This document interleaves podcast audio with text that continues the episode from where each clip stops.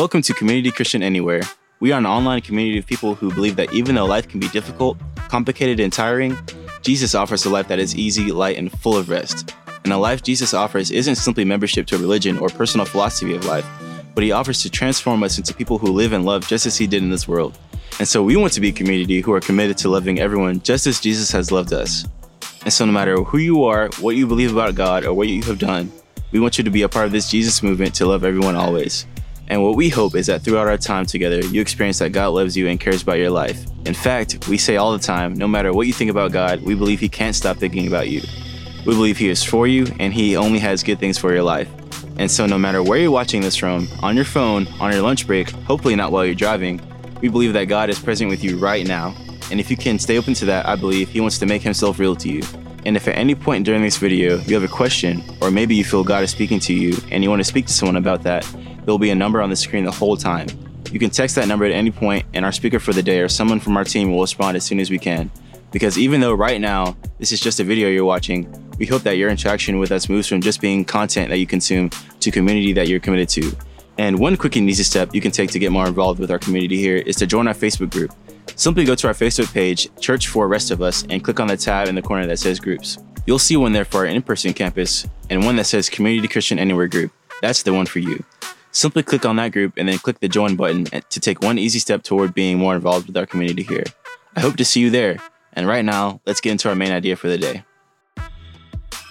For the past few weeks, we have been in a series talking about the addiction to outrage that exists in our world. This addiction we have to an us and them mentality. We seem to be infatuated with picking sides and pointing fingers and blaming others for the problems in our world. And Christians are not exempt from this. So from the first week, we said, before I ever point fingers at another person, the first thing I do is to follow Jesus' advice. Take the plank out of my own eye so I can clearly see to take the speck out of my brother's eye.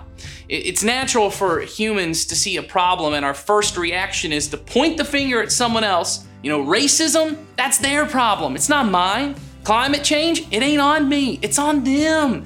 You know what's wrong with this world? It's the Democrats, the liberals, the Republicans, it's Trump, it's not me. And we said, the way of Jesus is to begin with repentance, which means to examine where my thoughts and beliefs and my words and actions have contributed to the problem. Where have I failed? I own my part of the problem. And then we can move forward together into the kind of world Jesus wants to bring. Because Jesus did not come to bring a religion, some little side part of your life that makes you feel less guilty, or depending on your religion, more guilty, but like a guilt that actually feels a little good for how bad you actually feel. Some of you know exactly what I'm talking about. Jesus didn't come to give you a little religion to make your life a little better, but he came to bring a new kingdom, a new way of doing life that would override every other kingdom in this world. Our first allegiance isn't to whatever nation we were born into, or to a flag, or to a political party, or to our ethnicity, or our gender, or our group. Our first allegiance is to say, Jesus is king, and that means no one else is. In fact, on the first week of this series, our senior pastor Ed challenged us to stop viewing our faith through our politics, meaning stop deciding that whatever you politically believe must also be whatever Jesus believes. Have you ever noticed that everyone believes that Jesus would vote for their candidate? I mean, that there's some verse or saying of Jesus that backs up the conservatives, and there's a different one that backs up the Democrats, and every person assumes Jesus is on my side of the fight. Because what we've done is we've taken what we believe about Jesus and we ran it through our political filter. We run Jesus through the capitalism filter or the socialism filter, and we think, see, Jesus was a free market guy, or Jesus was a universal healthcare guy. And we allow our politics to drive our faith. But we've been challenging everyone who calls themselves a Christian. So once again, if that's not you, you can just sit back and enjoy the show because you're not bound to Jesus and his kingdom. But I do believe that the sermon today will give you a good picture of what we really do believe Jesus brings to our world. Now, if you are a Christian, we've challenged you to see your allegiance as being to Jesus as King above everything else. Not as an American or a Republican or a Democrat, not as a white man or a black woman, but as a disciple of Jesus above everything else. And then I make my political decisions by running them through the filter of King Jesus. And I don't know what you think about Christians running their politics through their faith, but if you want to text me through the number on screen, I'd be happy to talk with you about it. But here's what I think we've been learning for the past few weeks talking about this. Our world would be an entirely different place if every person who followed Jesus, and not every person in the world, this isn't about trying to legislate what you believe and make you believe what I believe or live how I would live. I'm saying if simply every person who follows Jesus would start to make decisions based on how Jesus would live in this world, our world would be a better place. There would be more equality, not less. There would be more justice, and the world would be more the way it should be. There would be less of a divide between rich and poor, less of a gender divide, less of a racial divide. If all of those who claim Jesus as their king would actually let him be king of their lives. Certainly if the people in power in our country would just take the step that we talked about in week 2 of owning up to their part of the problem, things would change. And we took a page out of the 12-step recovery program and said that all of us need to do a fearless moral inventory of their souls. I mean, don't you think if our leaders would admit, I have contributed to the problems in our country either by my direct action or some inaction on issues, then things would start to change? I mean, our country is hungry for those in power to be accountable. People of color and the historically disenfranchised in our country are crying out for justice. Would admitting our failures fix everything? No, but it would be a step. We can't move forward on a problem if we can't see it clearly. And so if we think people in power need to do this, then we must do this as well. I must admit my part of the problem. Why? I don't have any power to change anything. It's not why we do it. But I didn't cause this problem. It's not why we do it either. We do it because our King told us to. He said, first take the plank out of your own eye. And so that's what we've been trying to do for the past few weeks around here. And today, we're going to take things a step further. We're going to talk about what it actually means to live with Jesus as King of our lives, which we as Americans have to admit, that's hard for us. Everything about America is anti-king. I mean, we fought a war over not having a king. Didn't you watch Hamilton on Disney Plus? We wrote a Declaration of Independence to make sure we as individuals could decide our own fates. No one else could tell us what to do. We don't need a king. But today, I'm going to propose that we do. We need Jesus as king. And we don't need a Declaration of Independence. We need a Declaration of Dependence. Dependence on God. Now that may raise a lot of objections for you. It may raise a lot of fears for you. And so please don't just turn this off. Reach out to me, tell me how I'm wrong, ask a question, start a conversation by texting the number on screen. Please stick with me through this because I believe it's the best way for us to live and the road out of this age of outrage that we're all in right now. But before we move on, I want those of us who follow Jesus to remind ourselves of the commitment that we've already made to Jesus being our King, why we trusted him in the first place.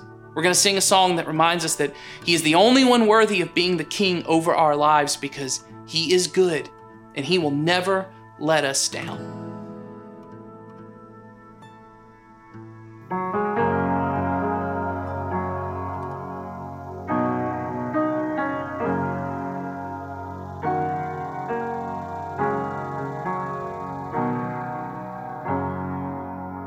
Let the king of my heart the mountain where I run, the fountain I drink from, oh, he is my song. Let the king of my heart be the shadow where I hide, the ransom for my life, oh, he is my song.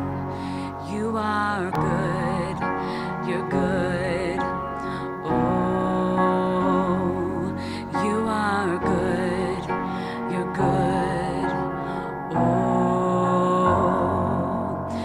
The King of my heart, be the wind inside my sails, the anchor in the waves, oh, he is my song.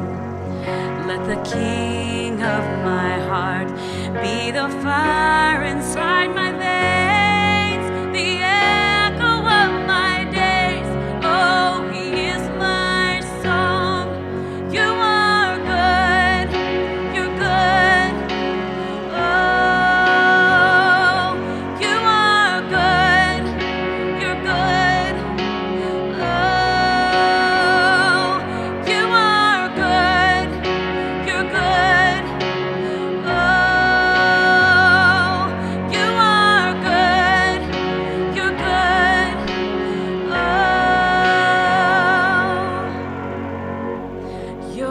you're never gonna let me down.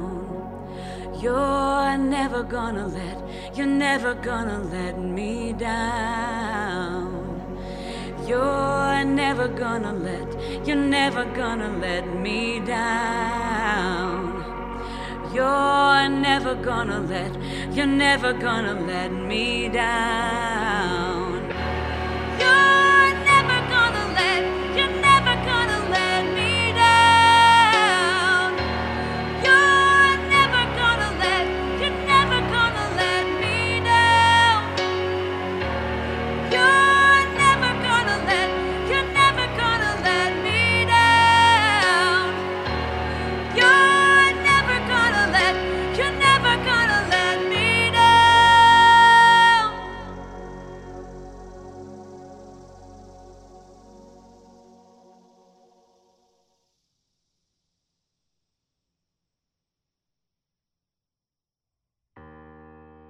So the Bible makes clear that the central problem for humanity is a lack of humility. It's what the Bible calls pride. It's the desire to be the king of our own lives. It's really the desire to be God over our own lives. We want to be in control. We want to call the shots. And pride leads us to kick God off the throne and to grasp control for ourselves. I mean, let's be honest. Isn't that what every war has been about? It's control. It's power. Isn't that what's at the root of racism, sexism, classism, nationalism? It's a desire to dominate others, to have control and power over them. It's pride. It's a desire to be king, to play God for ourselves. Well, thousands of years ago, God had a nation of his own. And some of you are thinking, what? Not America? No. The nation of Israel. And originally, they didn't have a king. God was their king. He spoke to them through prophets and leaders known as judges, and whatever God said was law, like literal law, 10 commandments and a whole bunch of other laws. He got to be in charge. But eventually the people didn't want God to be their king. They wanted a human king to rule over them. It just didn't seem wise to let God be their king. It didn't seem very modern to them. I mean, seriously, they look around at all the other nations and they go straight back to junior year of high school. God, everyone else has a king. Why can't we have one? We're going to be the only girls at the dance without one. And so they tell the prophet of God, Samuel, that they want a human king. God had been their leader, and he had used Samuel to teach the people what he said.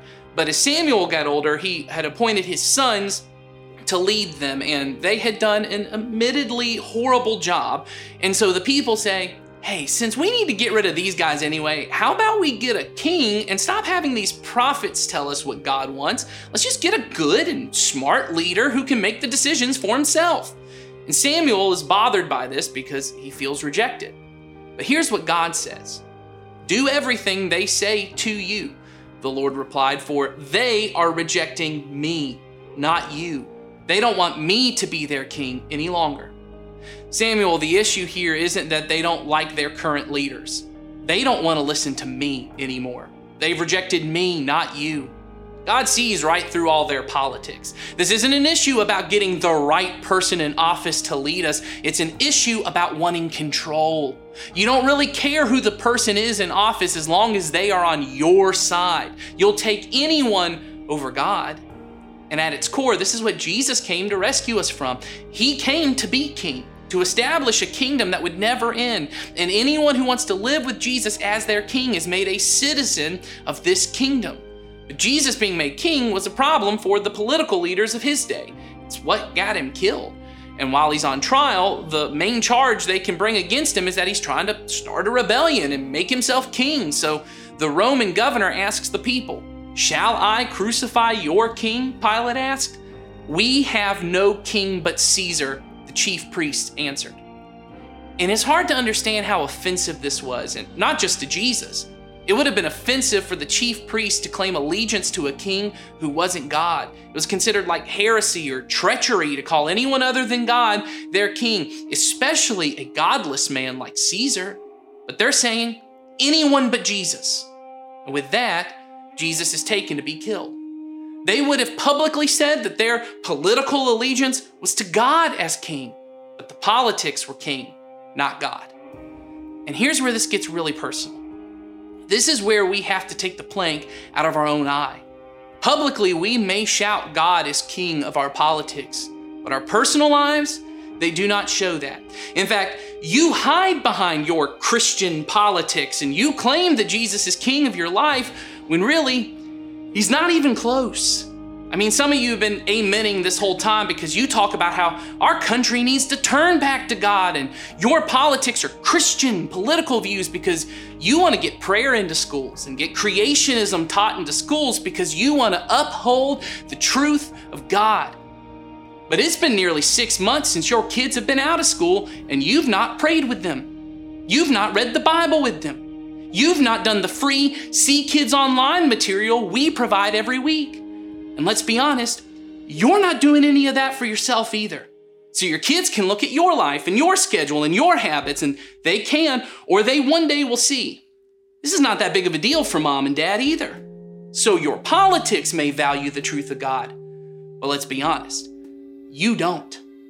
Some of you have politics that you claim are Christian because you talk about the value of every human life, including unborn children. And you follow a Jesus who elevated the dignity and value of every life. You have children and you're not supporting them. Or you have adult children who you feel have slighted you in some way, and so you've cut them off, or you don't speak to them anymore, or you speak terribly of them when they're not around. Or you do relational violence to people because you're the first to ghost someone or cut them out when they've slighted you. Or you do verbal violence to others. You call people Nazi or snowflake or some other demeaning term when they're someone that you find despicable. And so your politics may value every human life, but you do not. Some of you have politics that say that those with money should take care of those without, and you post memes and posts about how the wealthy have ruined our country. And then others of you believe, hey, the government should stay out of all of that. It's ordinary citizens like you and me that should do it. And both sides claim that Jesus is on your side. But you make pretty good money, and you don't regularly do anything to help anyone in poverty. You don't give money or any time or any service to any organization that is doing anything about poverty in our world. Or you do it on the holidays to make yourself feel a little better, but it's not a regular priority for you. Your politics care about the poor. Your politics care about the little guy. You do not. And so you can claim Jesus is king of your politics, but he's not king of your parenting. He's not king of your sex life. He's not king of your porn addiction or the pills you hide in your closet. He's not king of your marriage or your side chicks or the taxes you cheat on or the business forms that you've lied on or the people you've refused to forgive or the people you look down on or the prejudice you hold in your heart or the social media posts you use to bash your political enemies. And so let's just be honest. He's not king of your politics either. Your politics are king. Your desires are king. And Jesus is just a little religion that decorates your life. It's not enough to have the right political opinions. If we are not fully submitted to Jesus as king, then we are saying, I'm the king. And I'm not dependent on God. I'm an independent man. I'm an independent woman. I call the shots. And sometimes my will does line up with God, but I'm the king. It doesn't have to be that way, though. We can fix it. It's going to take seeing where we've rejected God as king in our lives. So I want us to take a few moments of quiet to ask our Heavenly Father to show us where we have rejected His authority, where we don't have enough humility to say, God, I need you. And if during this time you want to text me, talk about this, I'd love to do that. You can do that through the number on screen.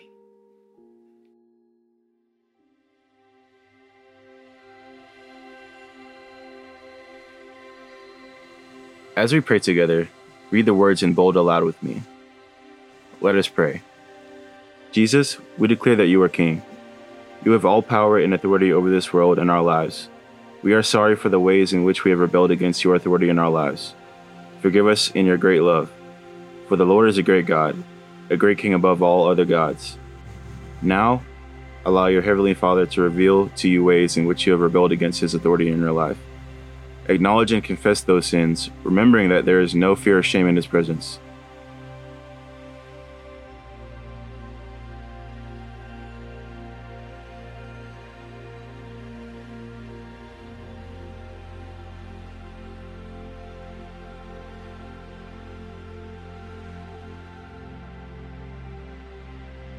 Let us continue to pray. Jesus, we acknowledge that we have rejected you as King. And we know that this rebellion has done damage to ourselves and to others. So we declare now that we need you, not only for your love and forgiveness, but also your authority over our lives. Come, let us worship and bow down. Let us kneel before the Lord our Maker.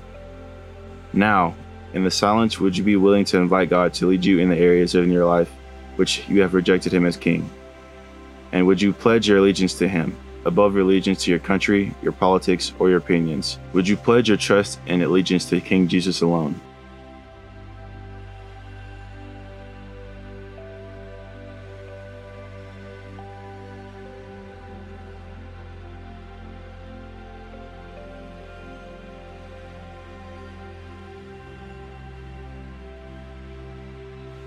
Let us continue to pray.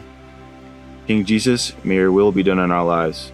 Help us to resist the temptation to allow our politics or our personal desires to run our lives. Help us to kneel before you and to submit to your authority for our lives.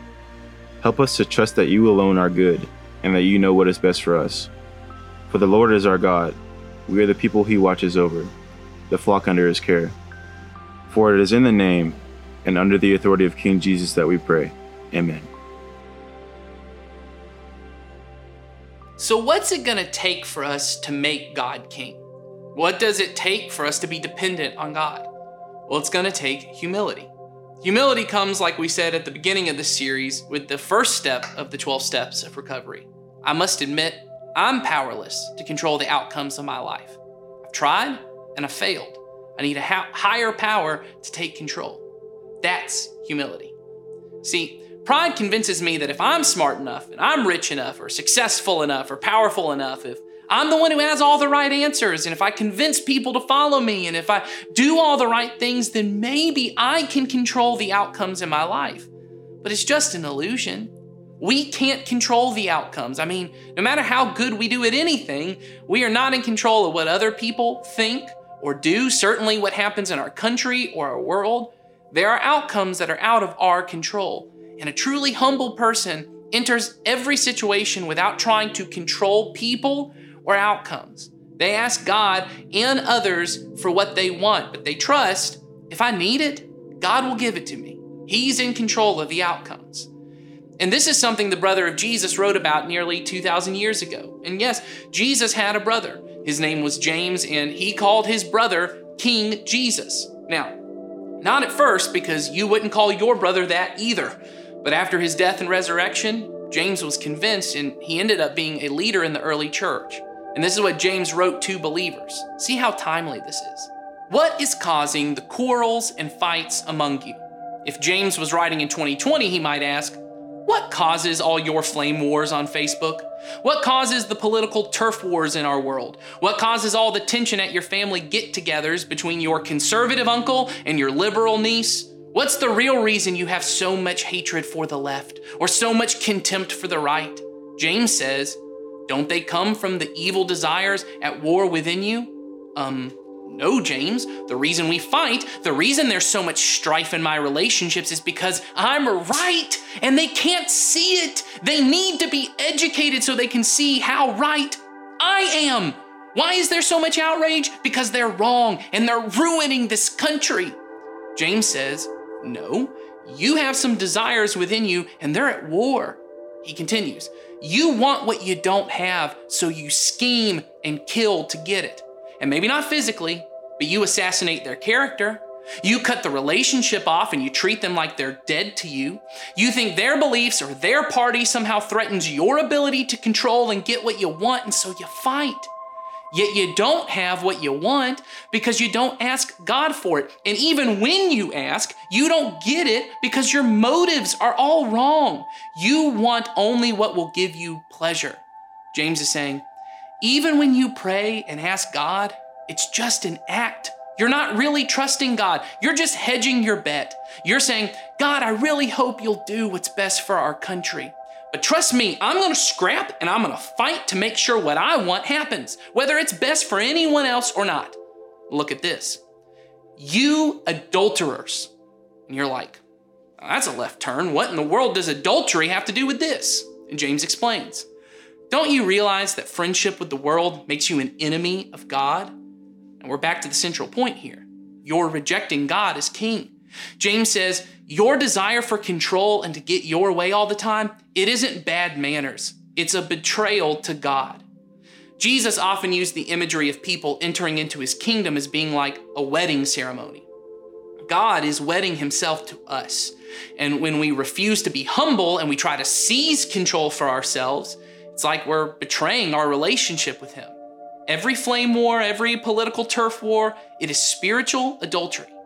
You are looking to your politics rather than God for what you want most in life. You believe you can get it for yourself. It's just pride. James says, do you think the scriptures have no meaning? They say that God is passionate, that the spirit he has placed within us should be faithful to him, and he gives grace generously. Now, grace is the power of God working in our lives. So as the scriptures say, God opposes the proud, but gives grace to the humble. Do you want to see the power of God transform your life? Do you want to see the power of God transform our country? God gives his grace and power to the humble, to those who admit, these problems are too big for me, so I'm totally dependent on God. I don't know what's best. I don't know that I'm right, and so I'm not going to force my way. I'm going to trust God and be obedient to what he calls me to do. And here's the promise. So humble yourselves before God, resist the devil, and he will flee from you. Come close to God, and God will come close to you. We can turn this around. I mean, the problems in our lives, and our families, our neighborhoods, our country, our world, if just those of us who call ourselves Christians would humble ourselves enough to admit we need God. Our politics won't fix this. Our fighting and outrage won't fix it. But if we humble ourselves, if we get to the point where we enter into every situation with the belief, I don't control the outcome of this situation. No matter how much arguing, how good my argument, no matter how clear my point of view, I still don't control the outcome of this situation. If I can be humble enough to admit, I can't fight my way out of this problem, and I simply turn to God, things can change. James says, wash your hands, you sinners. Purify your hearts. For your loyalty is divided between God and the world. That brings us back to the central problem. We don't want God to be king. We want to be king. We're trusting a politician, a political party, a movement, or a piece of legislation to transform our world. But it's only the power of God that's going to get this done. Here's something else that we don't really want to hear. Let there be tears for what you have done. Let there be sorrow and deep grief. Let there be sadness instead of laughter and gloom instead of joy. Humble yourselves before the Lord, and he will lift you up in honor. Humility is often accompanied by lament and repentance. When I'm face to face with how much damage I've done, with how I've rejected God and chosen to fight for control, when I'm face to face with the brokenness in my life and in our country and realize, hey, I share some of the blame here. Not pointing fingers at others, not blaming anyone else, but doing what we've been trying to do the past few weeks. When I look at my own sin and my own lack of humility, that I'm led to a point of genuine sorrow. But here's the promise. If we truly repent of our sin and our lack of humility, if we truly turn from trying to control our own lives and give control to God, if we truly humble ourselves, then He will lift us up. We may not get our way. Our party may not win the election. The people we most want to admit how wrong they are may continue on believing that I'm the one in the wrong. But if we humble ourselves, give up control, give up the fight, and submit to God as King, if we become truly dependent on God, where we don't feel the need to fight for power because we believe His justice will always win out, meaning if what I want is really what God wants, then no political party, no president, no Congress can stop it. It may not happen now or in my lifetime, but at some point God will make all things right. And if I humble myself and live completely dependent on Him, He will lift me up in honor. Humility is power because it forces me to trust in God's power. And here's the picture the Bible gives us. On the night before Jesus was killed, He came before God in prayer and asked God for what He wanted, which was to not go to the cross. He asked God, if there's any other way for this to be done, will you take this cup of suffering away from me? And Jesus didn't get what He wanted, but He was humble and obedient to God. One writer of the Bible said it this way: He humbled Himself by becoming obedient to death, even death on a cross. He was humble. He didn't force His way to control the outcomes of His life. He trusted God. He gave up the outcomes of His life to His loving Heavenly Father. And here's what happened. God exalted Him. He lifted Him up to the highest place and gave Him the name that is above every name, that at the name of Jesus, every knee should bow in heaven and on earth and under the earth, and every tongue acknowledge that Jesus Christ is Lord, to the glory of God the Father. Did Jesus and His followers win political power? Did the Jewish and Roman leaders admit they were wrong? No, they kept persecuting them. In the kingdom of this world, Jesus was still a criminal killed on a cross. But in the truest reality, He was the King of all kings. He found true power, which is God's power. This is the picture of the Christian life: power in weakness, life from death, victory from defeat, honor from humility. And this is what we celebrate when we receive the meal of communion every week. We use emblems of bread and juice to remember Jesus' body and blood given in humility and obedience on the cross for us. So if you're a follower of Jesus, would you get those emblems right now? And you can use whatever you have with you today. But if you're not sure you believe all that we do, don't feel the need to participate, but maybe use the next few minutes to reflect on all you've heard today. Is it possible that God is a better King of your life than you can be? Maybe take a moment and offer a prayer to God, asking if He's real. Would He make Himself real to you? I believe He wants to do that. But for followers of Jesus, remember that communion is not something we take. It's something we receive. We couldn't earn this for ourselves. It's not something to be grasped under our control. It's a gift of Jesus given for us to receive. So as we listen to this next song, which is just a song of surrender, a declaration of dependence on God, would you receive the gift of grace and eternal life from your Heavenly Father that was purchased with the body and blood of Jesus? And would you commit to Him that you will live in humility with Him as your King? Let's do that now.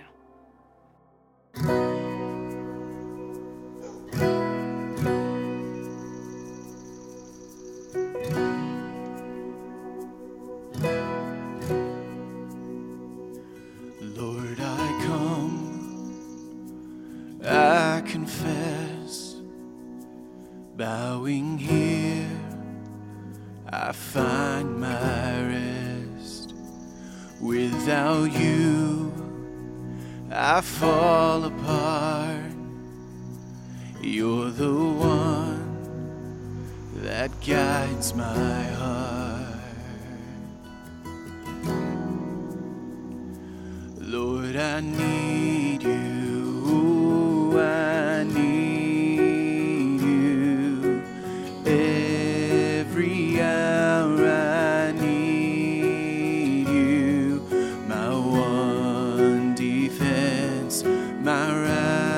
righteousness, oh God, how I need You.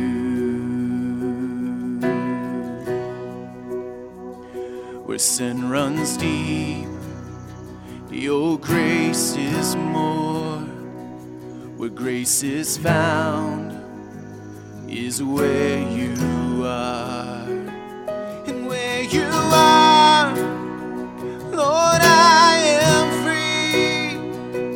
Holiness is Christ in me.